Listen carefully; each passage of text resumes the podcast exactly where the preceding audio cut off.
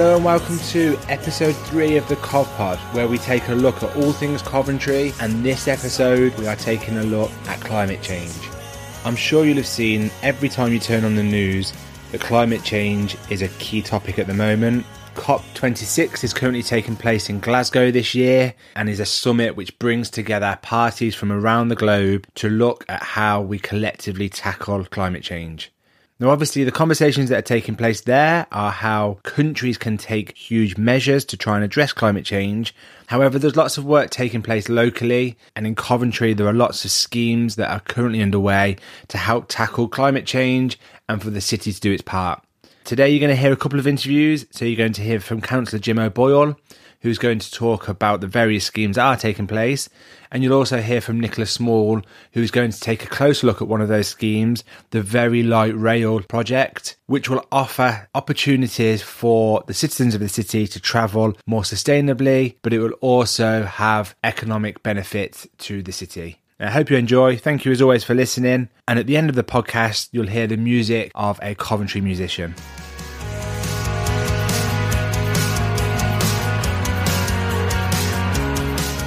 So I'm here today at Coventry City Council House. I'm pleased to be here with Councillor Jim O'Boyle. Now, Jim is the Cabinet Member for Jobs, Regeneration and Climate Change, and he's here today to talk to me about what is happening locally in the city and the action that the council is doing to help to try and address climate change. Jim, thanks for joining me. That's all right, Aaron. Hello, how are you? Yes, good. So let's get straight into it then. So I'm sure many people at home are going to know that climate change is high on the agenda. Can you give me a snapshot of why it is so important that changes are made at this time?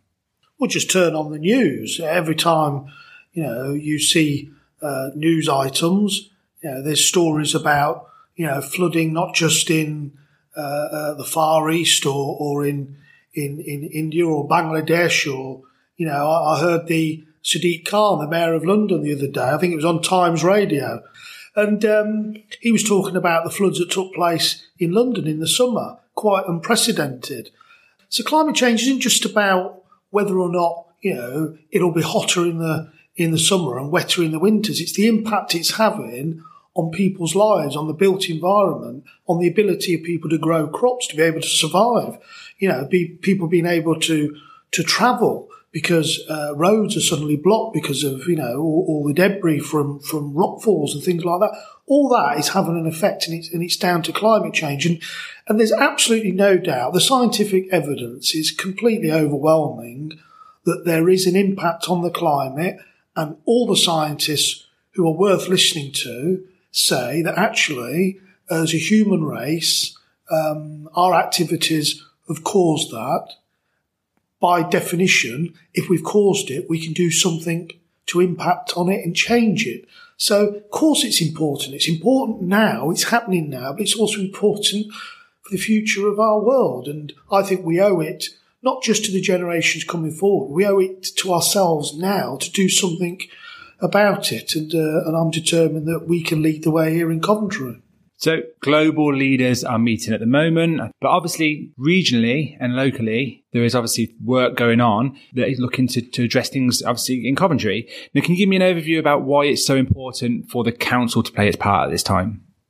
Well, people look to the council, rightly in some views, wrongly in other views, rightly though for its leadership, because whilst our activities are sometimes don't affect people day to day, two or three of the things that do affect people that really get people annoyed is the bins don't empty. Suddenly they've got an interest in the council. If the lights in the street don't work, suddenly the council's at the front of their mind. Why haven't the council done this? There's a pothole in the road. They want to know what the council's going to do about it. But actually, as a council, we have a much bigger role now. We do a lot of unseen work. Not that this is particularly relevant to what we're talking about, but it gives a taste of where we're coming from. Over 70% of our day-to-day budget as a local authority is spent on social care. So we have limited resource to do things when we take into account all the other service areas we have to deal with. So ultimately, the context I'm talking about is that we do the day-to-day stuff that people know about, and only know about it when it goes wrong, actually. but actually the unseen stuff, actually preparing our city for the future, actually doing the unseen work that can actually keep the city running, and actually looking to the future in terms of transport, for example, in terms of actually just making people's lives a bit better that do impact on them, even if they don't necessarily see it from day to day. And that's why I use the context about the bin, for example. It will only be when you jump on an electric bus, when you actually see Very Light Rail going down the road, when you actually have an electric car and you want to charge it on one of the many charge points we have in the city on the roadside for people who maybe if they bought an electric car, they've got nowhere to park it off-road. So how do I charge it? People don't see all that until they need to use it. And it's that sort of thing. That is leadership, and that can then point us in the right direction in terms of how as a city and ultimately as a country are we going in the right direction when we're making the right choices for our environment. So let's look at some of those work streams then in a little bit more detail. So I think the one that's getting the headlines at the moment is obviously the VLR, so the Very Light Rail. Tell me about how that started and the current status of that. Very Light Rail, or CovLR as I like to call it, Coventry's Very Light and Rapid Rail. I'm trying to get that name out there because I want it. We have the intellectual property rights for the vehicle as a city council. We also have the intellectual property rights for the track form. And I'll come back to that because that's going to inform, and actually that is the real game changer in both the light rail and very light rail industry. And there's a difference between the two things as well, between light rail and very light rail. Light rail is like the tram system. If you go over to Birmingham, for example, that's a light rail. What we're talking about is very light rail, which uses the latest automotive technology and lightweighting. That means it does what it says on the tin. It's lighter. That means the type of track form you can have is very different, which means that how it's then impacted in the road and how it affects utilities is very, very different. So the costs come down massively, so it makes it affordable for a city the size of Coventry. But basically what it is, in very simple terms, if you go to Birmingham today, they're doing some new routes, some extensions to the tramway there. And what they're having to do, prior to them laying the track, they're having to dig down in the streets and the sideways, etc., sometimes 6-8 foot down. And when you do that, you come across utilities, the gas, the electric, the water, all the rest of it, the telecommunications, etc. They then have to be moved. That then becomes amazingly expensive to the point where, to a city like Coventry, completely unaffordable. And you're talking, in some parts, city centres where there's so much utilities, there's so much stuff going on there, £100 million a kilometre is the sort of average cost for an extension. That's just unaffordable a place like Coventry. What we've got is we've got a track system that only has to go 30 centimetres into the ground. It means the utilities don't have to be moved. It can sustain the weight of the very light rail because it's a lot lighter than the traditional track. We've got, some of the best experts, not just in this country, anywhere in the world, working on this. So we are very close now to doing this. In the next 12, 18 months, we will have something. And we've got lots of investors, not just here, but around the world wanting to look at this. And we've got other cities and towns coming to see me saying, could we have this in our city and town? We're at the hub in Coventry, at the heart of the automotive industry in the West Midlands and indeed in the UK. We've got a proud history of automotive businesses here. There's a lot of people, a lot of clever people doing a lot of great things.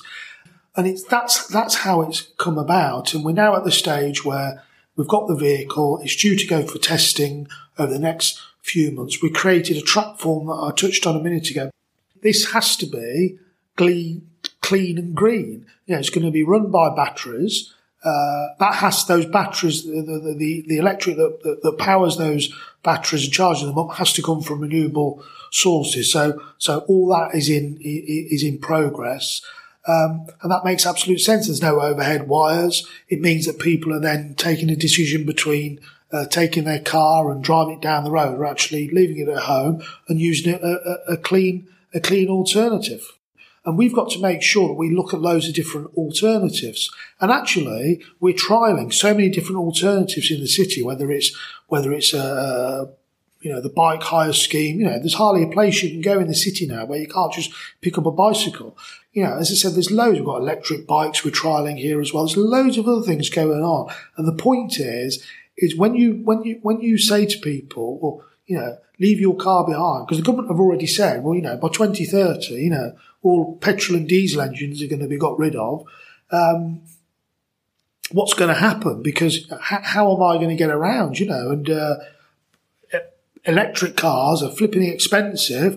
I can't afford them. You're talking 9 years down the road. I'm sure we'll talk about this in a minute, because this is a really, really important subject. But it's getting our city ready and looking at all these different alternatives and saying that, you know, we're not going to leave you high and dry. We're doing what we can to make it as easy as possible for you to make the decision that you want to make. Because the other point I would say is that actually you probably ask 99 people out of 100, it's probably even bigger than that, do you want to do your best for the climate? Do you want to make the right choice? And you can bet your life almost everyone will say yes. But when you ask them how they'll do that, that's a much more difficult question for them to answer.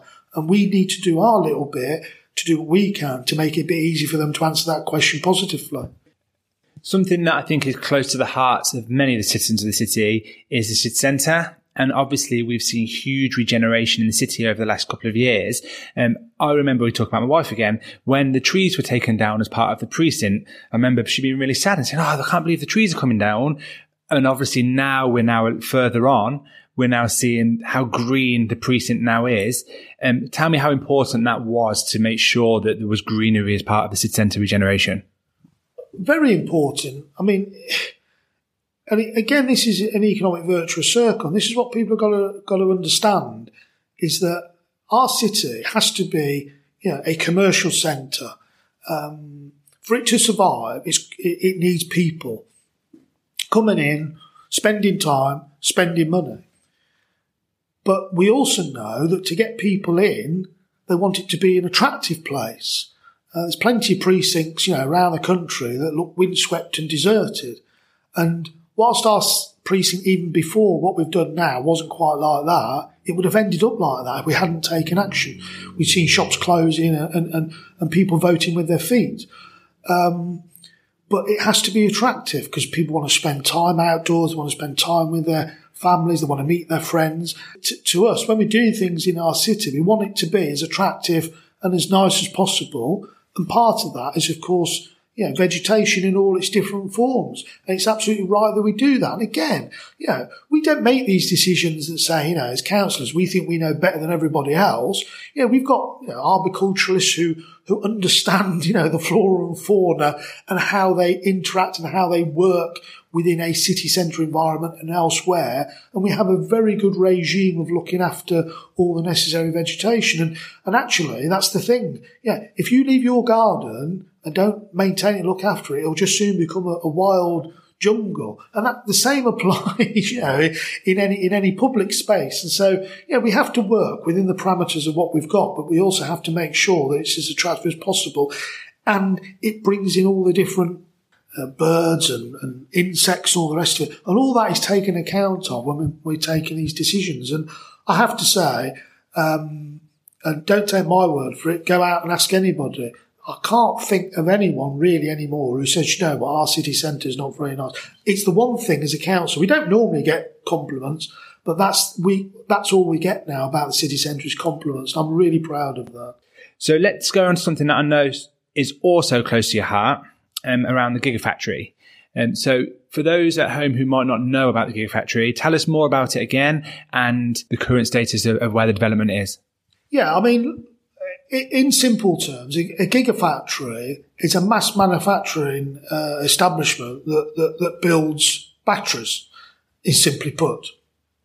And look, in Coventry, you know, we were the birthplace of the UK automotive industry. You know, from 1896, you know, we've been at the, you know, the heartbeat of what's gone on in the automotive industry in our country. We've had our ups and we've had our downs, and you know, I worked in the automotive industry for 19 years at Peugeot. And, you know, in that time, you know, there was ups and there was downs, and that's the nature of the business.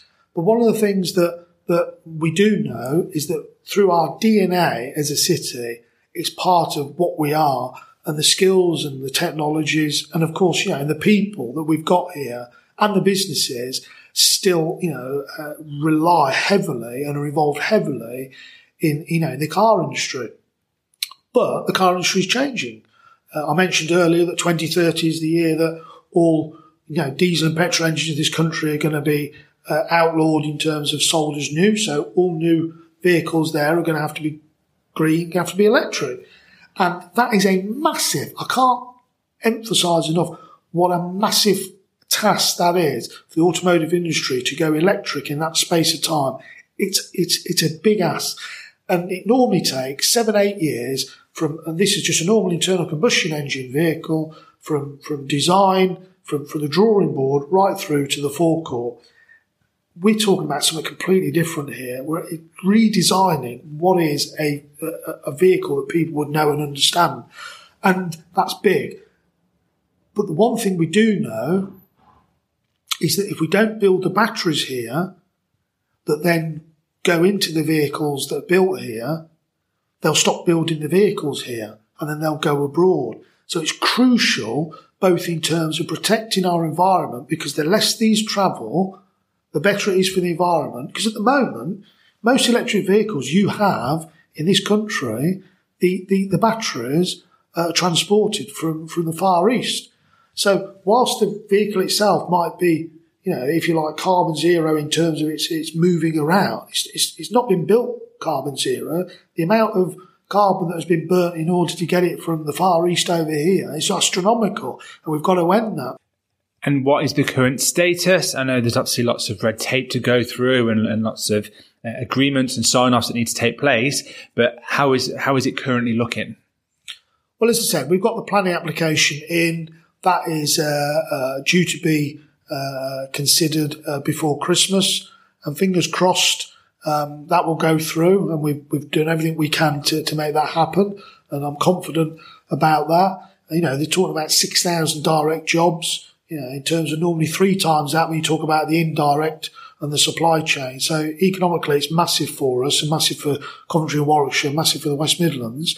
And then if we get that, we can then get on site and we can make sure that the government put in their money, because, they need to pump prime this as well. And that's really, really important. They've done it in Sunderland to a point with Nissan. They've done it up at Vauxhall, on Merseyside. So, they've got to come to the party here as well. But we can have this site up producing batteries by 2025. And there's nowhere else like this, not just in the country, but anywhere in the world. And that's not me saying it. That's the experts in that industry telling me that. So there's so much work taking place. We've obviously looked globally and the work that the Coventry City Council is doing. Is there any other work that's taking place that people might be interested in? One of the things I'm sure people will be interested in, I'm setting up a climate change board. I'm getting all the experts of industry together to advise the leaders of the city, not just the council, but the leaders of the city, our industrial leaders, as to what plans they can bring forward in order to help support climate change initiatives going forward. And, of course, as part of that, they will be engaging with local residents and community groups in order to feed of all of their interest and ideas into all of that, because it's key for me as a leader in the council that I don't say to people, this is what people should do. I want to hear from the very experts, and I leave you with one thought, and it's just one thought, and people don't always like this, but it's absolutely true.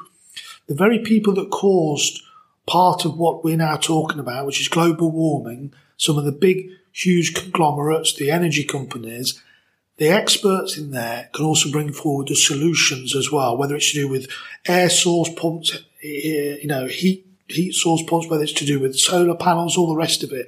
They've got some of the technological ideas, and we want to utilise that and then lobby and understand how better we can then bring that together to bring it down to a level where actually individuals can then afford to make that choice. We can help support our residents in our city to make the right choice.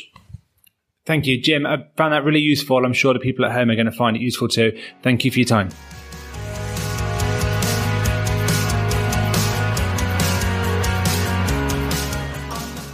So I'm here at Friargate, the new Coventry City Council offices, to speak to Nicola Small, who is the Senior Rail Programme Manager at Coventry City Council. Hello, Aaron. It's nice to meet you. Tell me a little bit more about your role, and what does the role look like day to day? Well, it's a very busy role and it is quite challenging, but as a transport planner, it's a really exciting place for me to be right now. I was attracted to come and work for Coventry back in 2017. I used to work for Warwickshire County Council as a senior transport planner. But at the time, I wanted a new challenge. I wanted to work on something innovative and groundbreaking. And I knew that Coventry City Council had big ambitions for the city. And this really appealed to me as a transport planner, the opportunity to work on some real game-changing innovation. So I got in touch with Colin Knight, the director, and put in my CV. And I was interviewed to come along and for the rail programme manager, which consisted of managing both the station master plan scheme at the time and the newly formed Very Light Rail project, which had just secured funding back in 2017 for an R&D programme. It was a really exciting time to join the council. It was exceptionally busy. Well, it remains exceptionally busy, but back then I was managing both those programmes, which have a number of work streams to them.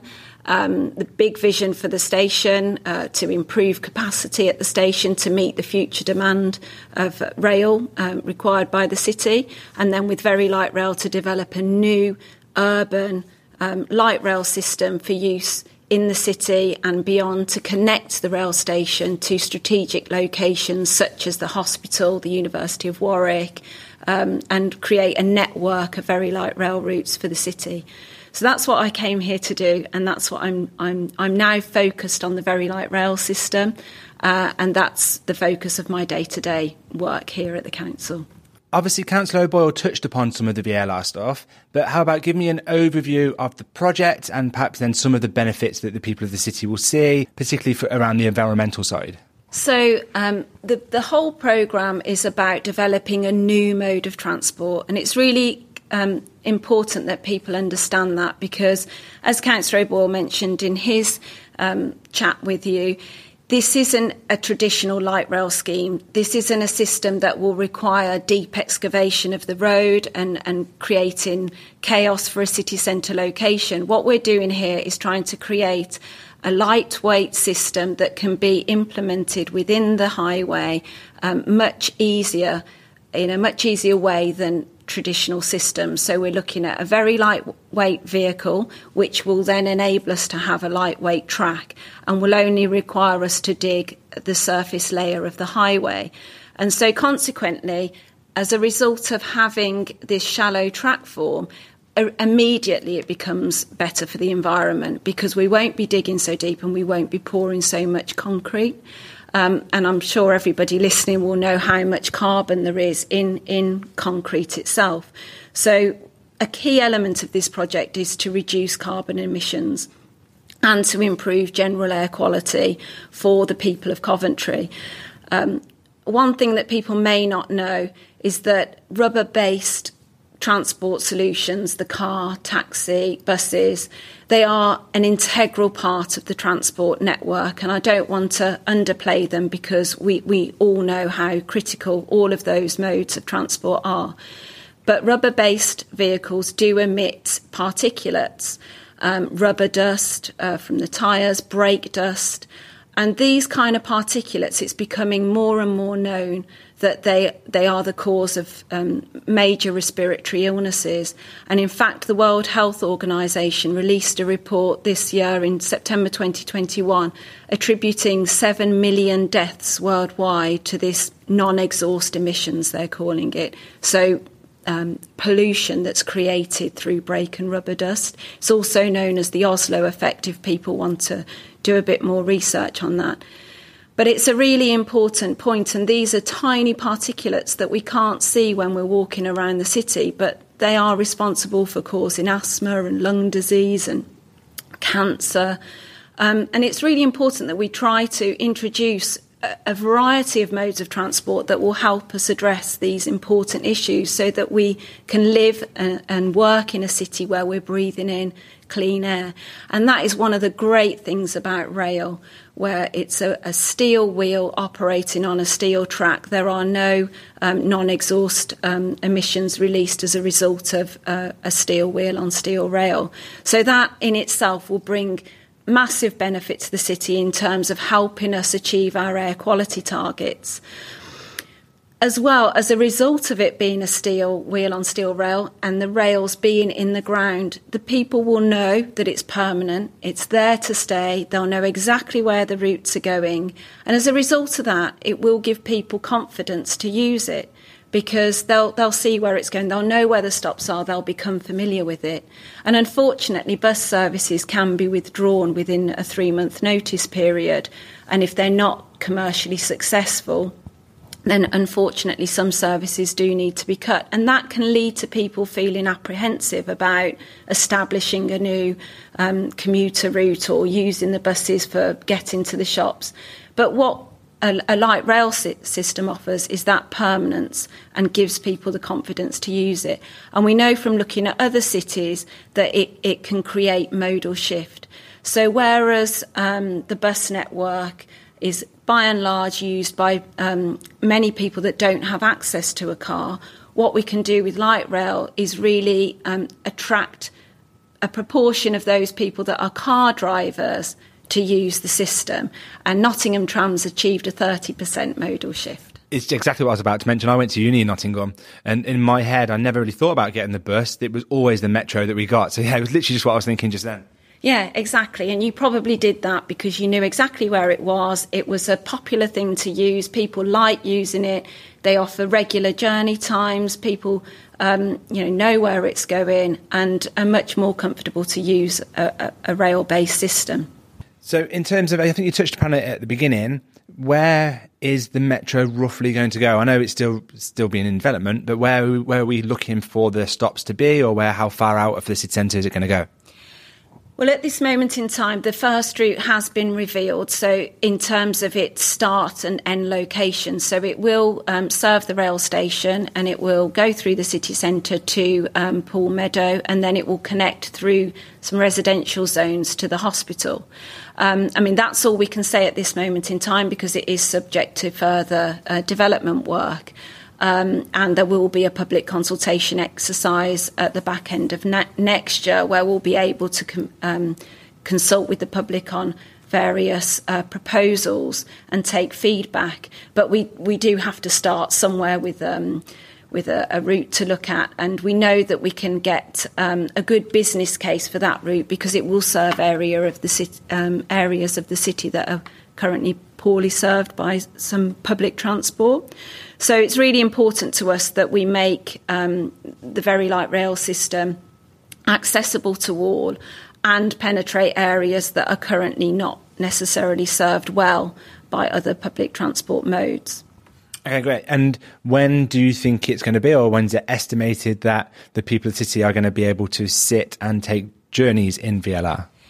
Although Coventry has an aspiration to get a city demonstrator of the system up and running as early 2024, late 2023. That is subject to further feasibility work, but as a team we are looking at ways that we could achieve that.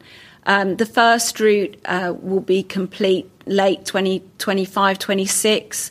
It is subject, the reason I'm hesitant is because it's subject on legal processes that are beyond the control of the City Council. We do have to put in a Transport for Works Act order to the Department for Transport, and there is a process there that we have to go through, and then we have to receive Secretary of State approval to put the system in the highway. So some things are out of our control, but as a council we're doing everything we can to get this up and running as early as possible, because we know that this climate crisis, it's a crisis, it's happening now, and we need to work quickly to make sure we put in place measures to address climate change and air quality. So another thing that Councillor O'Boyle touched upon was how innovative this project is. I think he said there's kind of leaders around the world that were interested in finding out more about what the city is doing. Is this something that is so innovative? It really is. I mean, as a transport planner, it's so exciting to be involved in such a groundbreaking project. So at the moment, light rail systems cost upwards of £25 million a kilometre, sometimes as much as £100 million a kilometre in a city centre location. And that's because they are deep, in the track form is deep, and as Councillor O'Boyle mentioned, because there you have to excavate deep, you have to move out of the way all the utilities equipment, and that adds a cost of around 10 million per kilometre just to move the utilities network.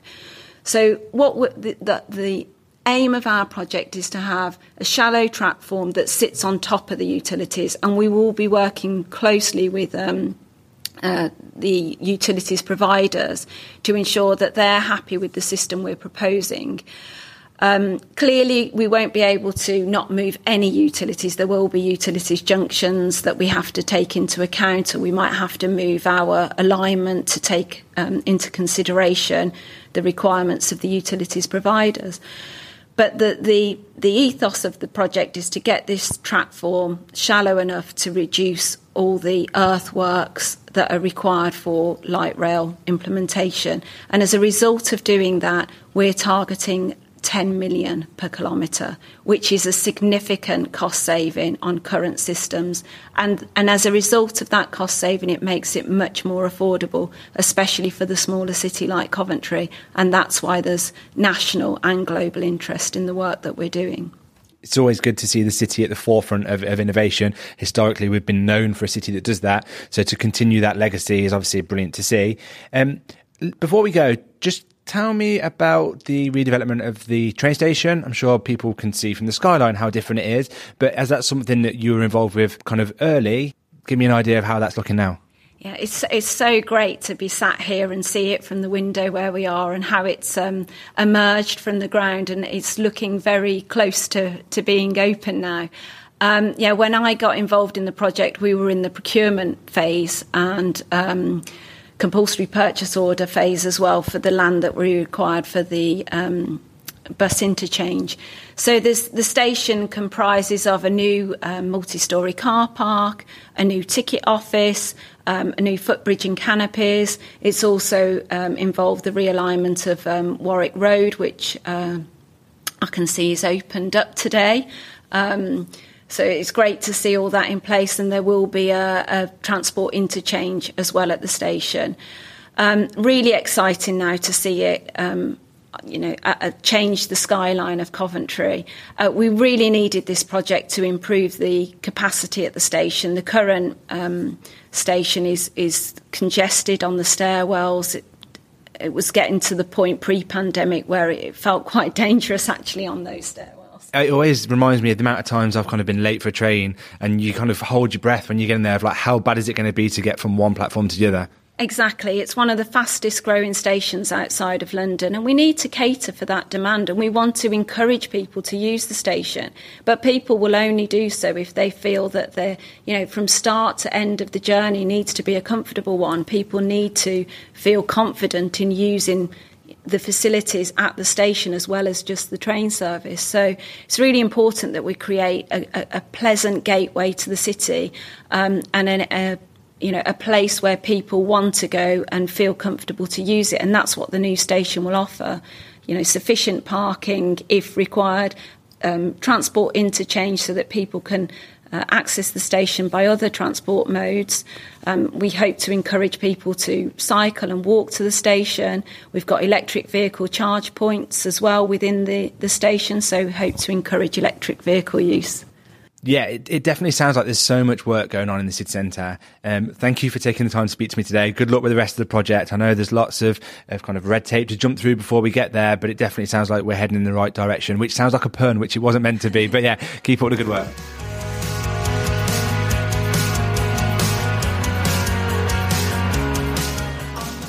A huge thanks to Councillor Jim O'Boyle and to Nicola Small for giving up their time to speak to me about climate change. I definitely feel like I now understand more about the work the city is doing to help tackle climate change, and I hope you do too. As always, we'll end with a Coventry musician, and this week we've got the brilliant David Goody. Now, I've known about David for a couple of years now, ever since I started my etch and pin business. His stuff's really innovative, really different, but it's just like what I try to do. He likes to celebrate the smaller things in the city, and he does this brilliantly in his song We Are The City Of Spires, which will play out this episode.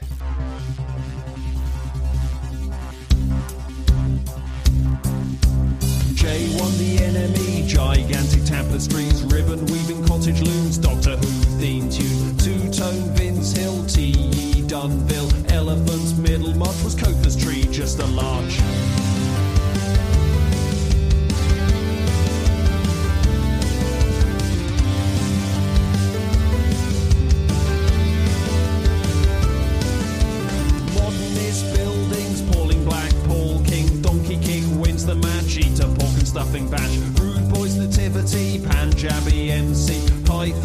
Life show, Lieutenant Pigeons, Mouldy Dough, Peeping Tonga Diver, World War II survivor, polycentric town design, Philip Larkin's glum rhymes, Sewers form, Michael Caine, turbojets on a plane, too much, too young, my ding-a-ling at number one. We are the city of Spires.